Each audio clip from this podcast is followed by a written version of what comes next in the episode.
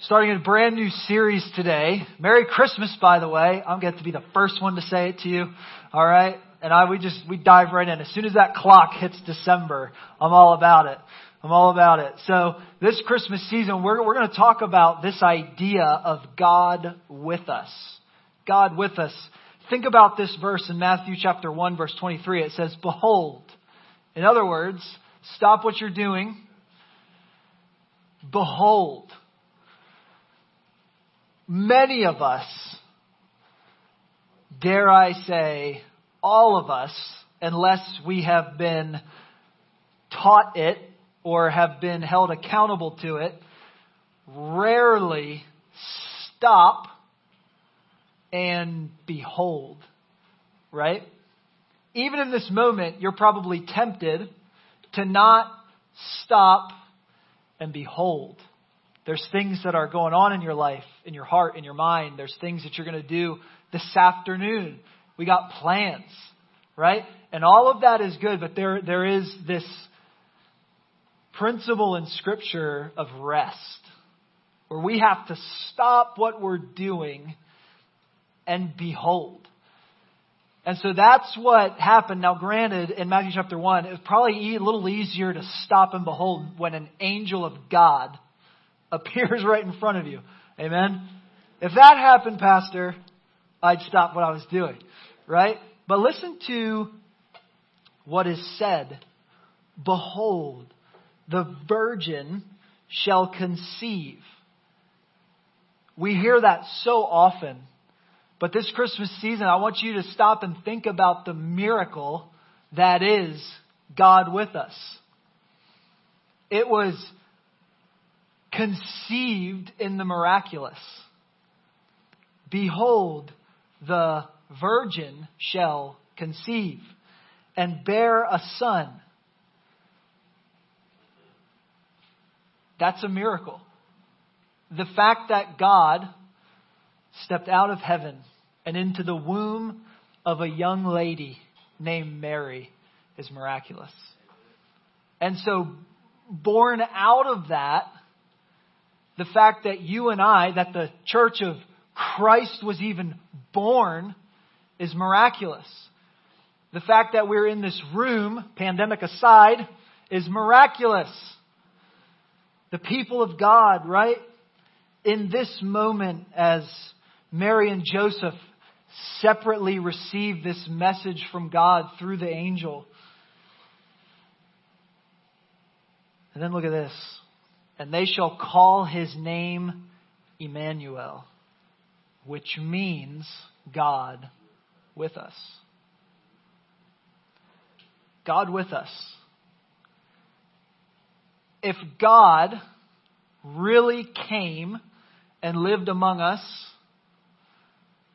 and if in fact, as we believe that God is still with us right now, in the middle of 2020 with your mask on, with all the things, if we really believe that God is with us, what does that change about your life and mine? Because here we're, we can be really guilty of going through the motions, and there's some merit to that. I just want you to know. There's merit to you just showing up day in and day out in a relationship, isn't there? There is. And so we we we we dog on the mundane a lot, but in reality, it's faithfulness, right? That there's something to that. There's something to the fact that we are in a relationship. But there is the miraculous still in the story of God. Still in the fact that God with us actually matters to you. That right now, God with us actually matters. The thing about this, have you ever felt hopeless? You ever, you ever had a moment of hopelessness? We all understand that. We've all had those moments of hopelessness. And if I was to go around the room and ask each one of you, if I was to go to your living room online and have a conversation, every single one of us could tell the story of hopelessness that we felt. I think about the Apostle Paul when he was persecuting Christians, and then God radically saves him on the road to Damascus, and he's knocked off his horse, and the voice of God meets him there, and then suddenly he's blinded and slipped off to some guy's back room at his house that he'd never met. How, what would he have been thinking in that moment? Hopeless. I was that guy, and this God who I now know is real is going to destroy me. We bring it even a little more modern. Many of you know the name Charles Spurgeon. He was uh, one of the greatest preachers to ever live in England. And here's what his wife had to say about his the emotional state of Charles Spurgeon preaching to thousands of people, making a difference. His sermons were being published widely. He had all the things that we think are success today. And here's what his wife wrote of her husband. My beloved's anguish is so deep and violent that reason, sound decision making, wisdom, reason seems to totter in her throne. And we sometimes fear that he will never preach again. Hopelessness. Hope is not circumstantial.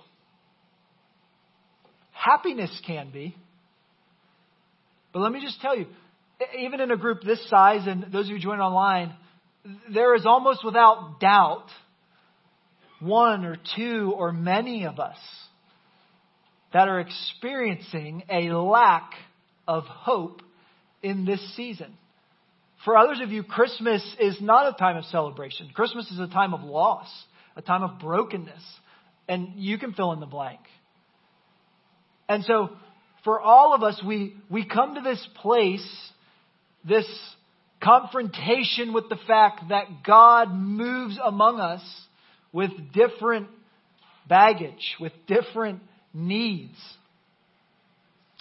And honestly, it would be totally understandable to be without hope right now. If you just look at the framework of 2020,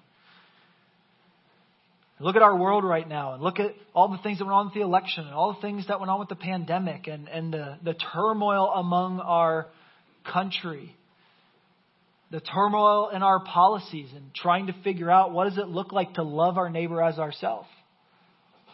What does it look like for every life to matter? What does that mean? Does God being with us affect any of that? Because we, we, we need real hope. And, and in fact, God in the Bible would actually be really honest about that too. L- listen to just a few of the things that he says about our life here on this earth. John 16, 33. In this world, you will have trouble. That's not confusing, is it? In this world, you will have trouble. 1 Peter 5:10. And the God of all grace, who called you to his eternal glory in Christ. Well, that's amazing. But look at the next line. After you have what? Suffered for a while, will himself restore you and make you strong, firm, and steadfast. Galatians 6 8, right? Let's not just blame it on all the circumstances outside of us, let's talk about what you and I bring to the table. Galatians 6 8. Whoever sows to please their flesh, from the flesh will reap destruction. It's not just everybody else's fault. Sometimes my situation is, come on, my fault. Well, we don't want to talk about that. don't talk about my sin. Let's talk about, let's talk about their sin. We got to be honest, right? What does God with us have to do with that? What does, what does the Spirit of God in you have to do with that? I want to give you a framework for hope today. I want to give you a framework for hope. I want you to see and feel that God with us brings hope. Not just some silly hope, some wishful thinking, some false hope, some feel good story, but hope rooted in the truth of our experience with God and a hope that will actually change the way we see and think and feel. But first, a definition of hope. Let me give you a definition of hope. These aren't going to be on the screen today, so if you want to take notes, just you can write them down as they come. But a definition of hope first. What is hope? Here's what the dictionary says hope is a feeling of expectation and desire for a certain thing to happen. A feeling of expectation or desire that something certain will happen. Expectation, hope, anticipation. I think about, I have three kids 10, 8, and 4. And I think about Christmas morning, right? We did a toy drive with Salvation Army, and 25 kids are going to have an awesome Christmas because of your generosity. So good work. Good work. It's amazing.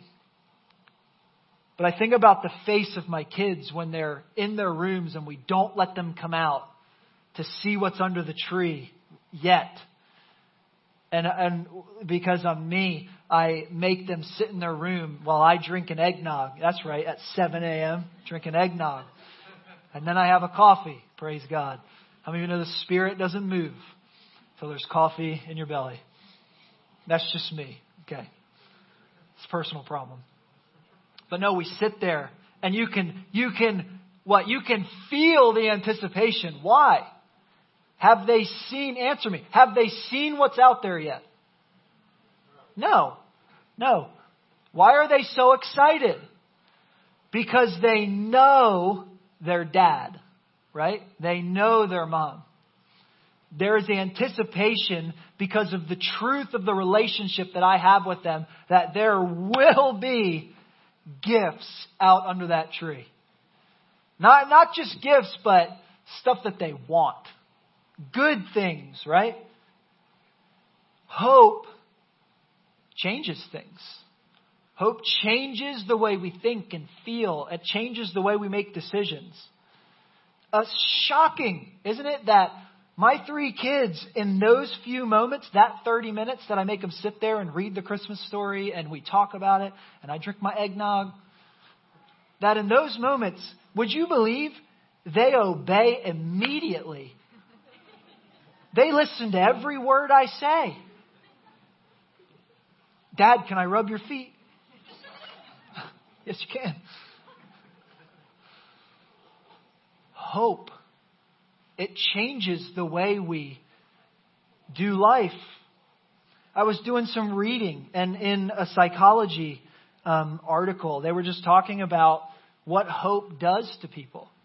I want to read you just a little bit of it, and so bear with me, but I, but I think it builds the case for what we're talking about. That if, that if you and I have hope today, it changes things. L- listen to what psychologists are saying. Talent, skill, ability, whatever you want to call it, listen to me, will not get you there. This is secular voices. These are not people who believe in the Bible.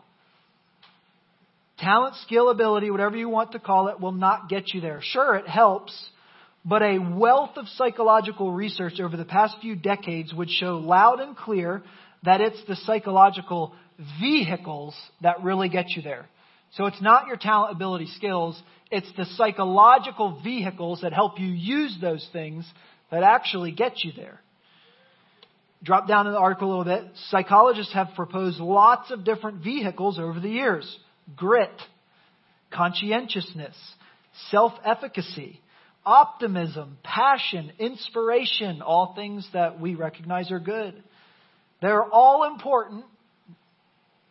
One vehicle, however, is particularly undervalued and underappreciated in psychology and society, and that is hope. Hope is not a brand new concept in psychology. In 1991, an eminent positive psychologist and his colleagues came up with this hope theory. According to the theory, hope consists of agency and pathways and yada, yada, yada. All the things that you and I, we don't need to talk about right now. But listen to this. It says, put simply, hope involves the will to get there and different ways to get there. Hope is not, listen, hope is not just a feel good emotion, but a dynamic, cognitive, motivational system. Hope. Science, it goes on to say, is on the side of hope. Snyder and his colleagues came up with what, with a way of measuring hope both as a stable trait of an individual and as a state one can be in any time. The hope scale was the result of that. The hope scale, which has been translated into more than 20 languages, includes all those items relating to agency that we just talked about. And then here's the bottom line whether measured as a trait or state, hope is related to positive outcomes. Hope, it changes things. But what I want to talk with you about today is what are the handles of that hope? What are the handles of hope? How, how do you not just think about hope, but actually grab onto it and have some hope? Because I don't know what you're going through. I know what some of you are, I know what a lot of you are going through. We all need hope. We need hope. So I want to give you two handles for experiencing hope. But let's return before I give you those back to that question. What does hope have to do with my Christian life? And if you're not a Christian, what does hope have to do with why you ought to today, before I'm done, become a Christian? What does hope have to do with it? Look at how the Bible, and we could go a lot of places. If you would just go to Google and Google hope in the Bible, you would get tons and tons of scripture. Let me give you a few of my favorites, okay? Ephesians chapter 1 verse 18 says this, having the eyes of your hearts enlightened, that you may know, not theory, not out of reach, that you may know what is the, say it, hope to which he has called you.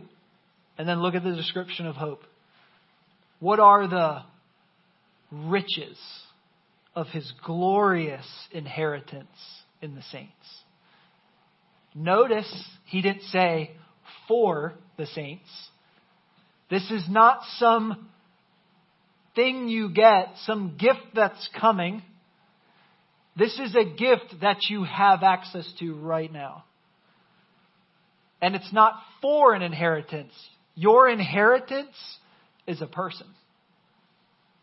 And that person is Jesus. Listen to it. What are the riches of his glorious inheritance in the saints? Jesus. Look at Hebrews 10:23. Let us hold fast the confession of our what? Hope without wavering. For he who promised is faithful. Don't you love the juxtaposition of that? Let us hold fast because he's doing all the work. Don't you love that? Let hold on to the hope that is in you because God's faithful, not because you're faithful.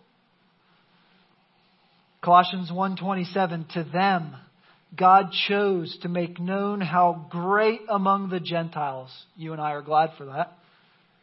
What are the riches of the glory of this mystery? What mystery? What hope? What glory? Which is Christ what? in you. Not just Christ in you. What is it? The hope of glory. The Bible has a lot to say about hope. And the Bible is very clear that right now you can have great hope. That you can hang on. That you can hold fast the confession of your hope because your hope is not in something that is disconnected, out there, distant, far away. No, no, no. Our hope is Christ in us. God with us brings hope. Real hope. Hope that you can feel. Hope that you can anticipate. Hope that you know things that you cannot yet see are true. That's the definition of faith, by the way, that Hebrews gives us. Faith is the evidence of things not seen. So, what are the two handles for you to get onto this hope? They're so obvious, you're going to you're going to want your money back. Like, I thought you had something profound to say. I don't. I don't, because here's the reality you don't need really good ideas from me, you need a really good Savior in you. Hope in you. Number one, if you're taking notes, become a follower of Jesus.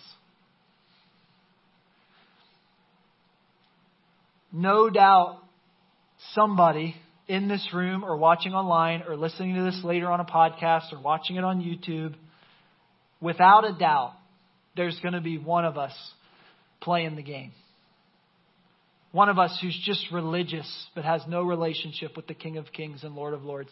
God is not with you.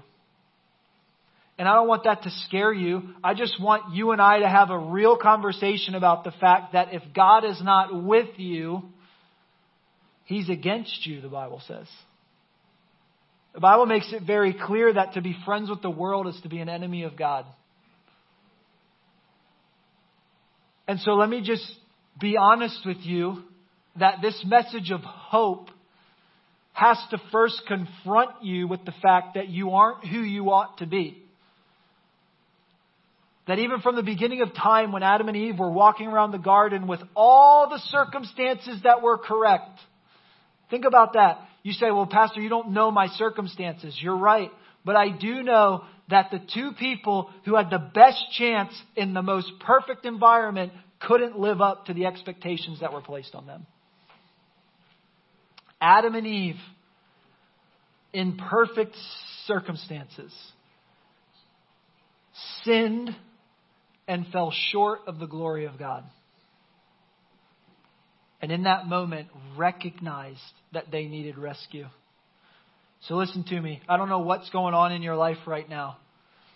But what I do know is that you on your own will never produce the hope that you're longing for. The anticipation of tomorrow, the anticipation of relationships, the anticipation of making a difference in this world, the anticipation of a relationship.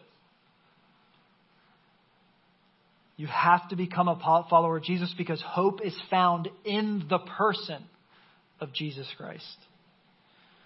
God with us is what actually brings hope. And let me tell you, if you're not a follower of Jesus today, there is hope for you. Because the Bible is also very clear that God created the whole world and then John 3:16 tells us that for God so loved the world that Christmas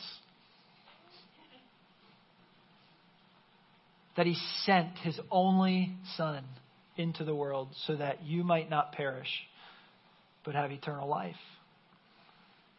That's what Christmas is all about. It's not an abstract, unrealized thing. Hope is found in the person of Jesus. Don't take my word for it. Let me read to you from the Bible. Romans chapter 5, verses 5 through 8 says this, and hope, this is going to set somebody free right now. Hope does not put us to shame. Shame is a lie from the devil not a moment in your conscience from God. Hope does not put us to shame. What's that saying? Jesus does not put you to shame. Why? Because God's love has been poured into our hearts through the Holy Spirit who has been given to us. So I'm telling you, to become a follower of Jesus, well, how's that a handle? Because what it says right here is that God is actually willing to pour out, think about it, pouring out into your heart His love through the Holy Spirit. If you do not know Christ today, if you are not a follower of Jesus, what difference does that make in your life? It's this that God takes the Holy Spirit, deposits Him in your life, and then begins to just pour His love into your life. Don't tell me that doesn't sound awesome this Christmas. If you need hope in your life, it's found in Jesus. It's found in Jesus. Let me keep going. For while we were still weak, listen to it. While we were still weak, at the right time, Christ died for the ungodly. Don't you love the honesty of Scripture? One will scarcely die for a righteous person. I told you a couple of weeks ago when we were talking about being kingdom people, being kingdom curators, managing God's blessings for the good of the world. I told you, listen, I really, I love you guys. I would give my life for you. I really believe I would. But would I give my kids' life for you? That's a whole different ballgame. Look at what it says. At the right time, Christ died. One would scarcely die for a righteous person, though perhaps for a good person, one might dare to do it, might dare even to do it. Look at verse 8. But God, He shows His love for us in that while we were still sinners, Christ died for us. What is the actual handle of hope? The fact that God with us, God came to earth as a baby, born in a manger in a terrible part of the world called Nazareth. In the most humble of circumstances, so that he could, at the very right time, at the precise moment in history, at the crux of history, the hinge point of history, die on the cross for you and for me.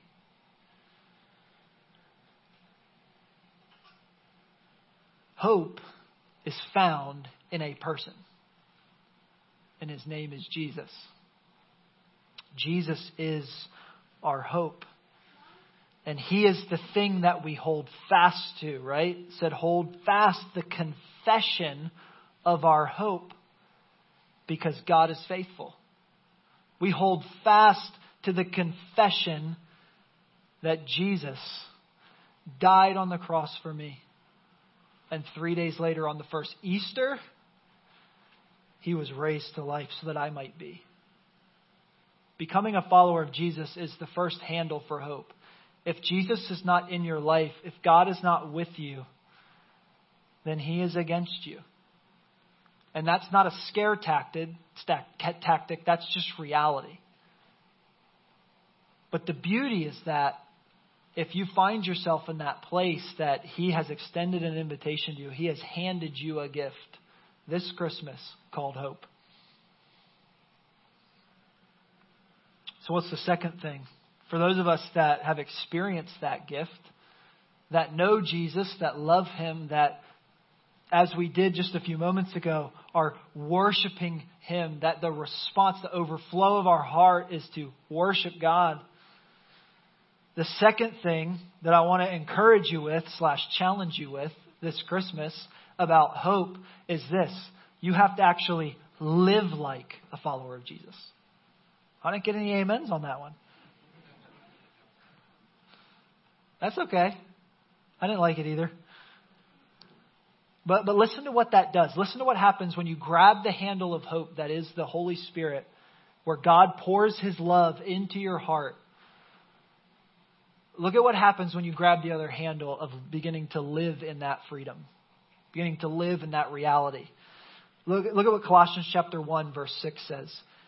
Which has come to you, as indeed in the whole world it is bearing fruit and increasing as it also does among you, since the day you heard it and understood the grace of God in truth. That's the handle I just talked about. Becoming a follower of Jesus. When that actually happens, look at this, verse 7. Just as you learned from Epaphras, our beloved fellow servant, he is a faithful minister of Christ on your behalf and has made known to us your love in his spirit, in the spirit when you begin to live out what has been brought to you. You begin to experience this thing known to us by the love in your spirit. I was thinking about that. You know, I mentioned Spurgeon earlier. There was another guy who was a prisoner of war in World War II. His name was Jurgen Moltmann. And he began to just do some writing while he was in prison in World War II. So, not favorable circumstances. And of all the things he could have written while in prison in World War II in another country, of all the things he could have written, he wrote about this thing called the theology of hope. It's a theological perspective. It's been championed by many people. The most influential is this guy, Jurgen Moltmann. But listen to what he says in, in, in prison. The implication of this focus on the future is not withdrawal from the world in hope that a better world will somehow evolve. Our, our message of Christianity is not that we depart from the world that we live in, but rather that we recognize that we live simultaneously in two different kingdoms. We are citizens of heaven, children of God, adopted into his family. And because of that, we step into, we actually, we actually move into, we draw near to the brokenness that is in the world that we live in. And listen to what he says. Rather, the theology of hope advocates active participation in the world in order to speed up the coming of a better world. How many of you know that came right out of the Bible? Jesus said, when you pray, pray this way that your will be done on earth as it is in heaven.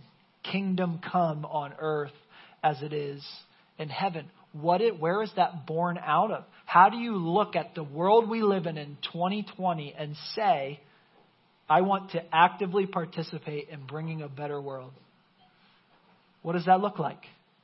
It looks like kingdom come on earth as it is in heaven. And so here's what here's here's where he draws that net. He says this, the Christian is to be seen as a hoper.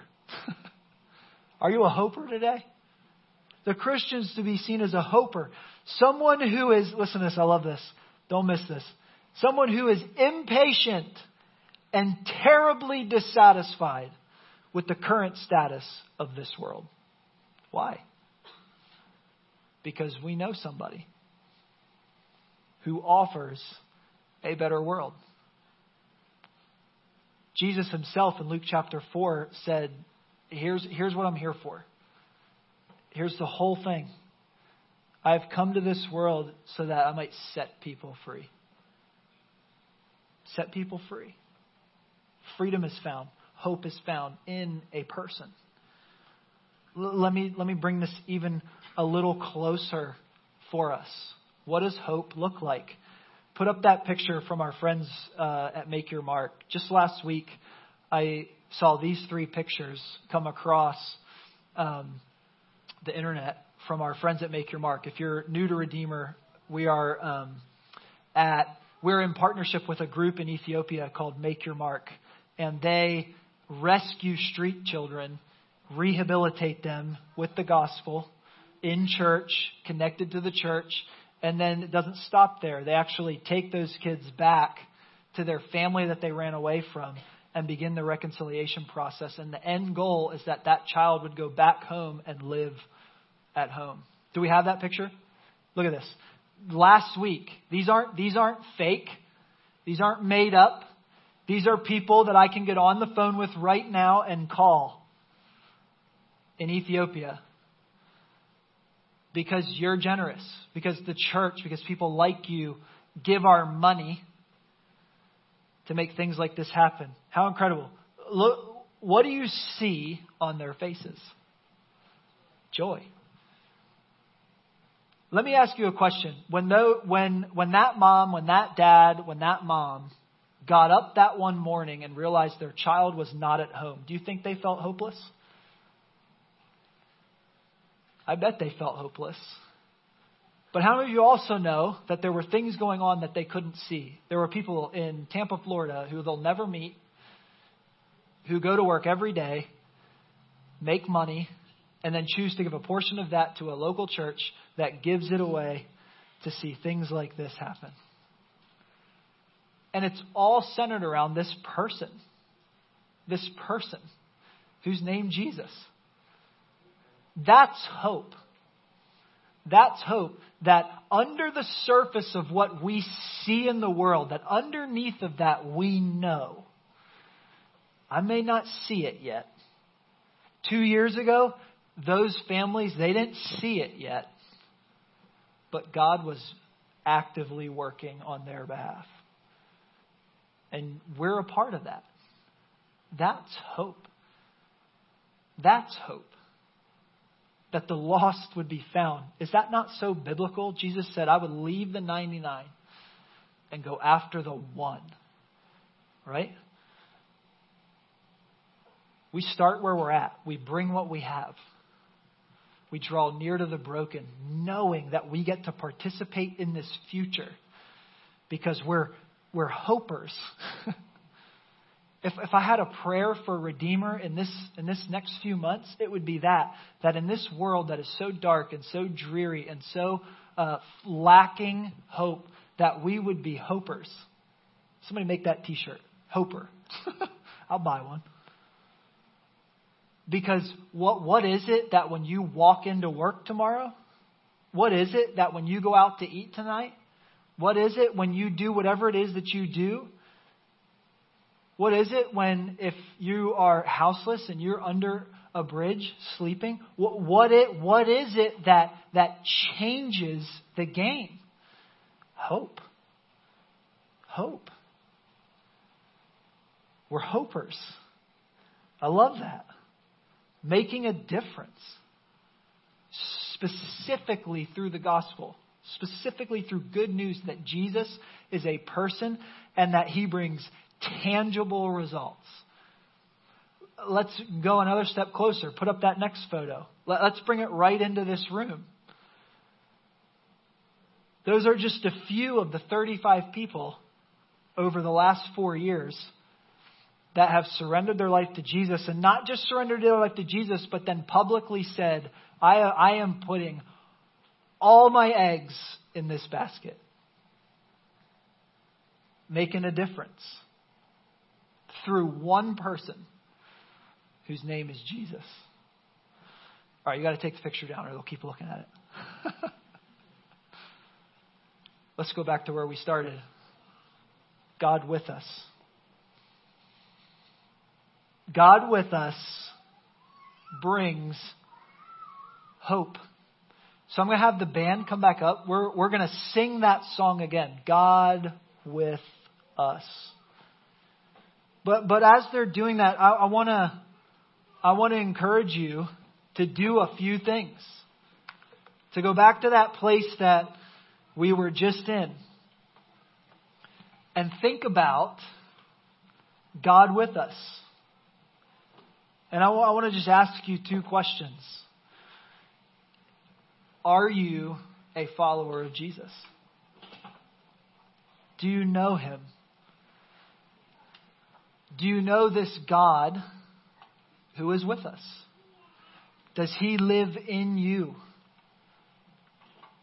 Have you surrendered to the Spirit of God as he pours out his love into your heart. If that's a foreign experience to you, can I just bring you some hope today as we kick off this Christmas season? That that kind of access is available to you right now. Maybe you are a Christian and maybe you're just like, Mitch, like I know that's true, but I've not experienced that in a long time. Listen, I, I know that for many of us, it's the prodigal son story, right? We just have these moments where we run. We have these moments where we depart from the things that we know are true. We have these moments where we walk away from the reality of God with us. The Bible's clear about that too. It says we all like sheep have gone astray. Every one of us to our own way. But you know what the next line says? And God has laid on Jesus the sins of us all. Past, present, future. The sins you have committed, the ones you're committing right now, and the ones you're going to commit. Paid in full, finished at the cross.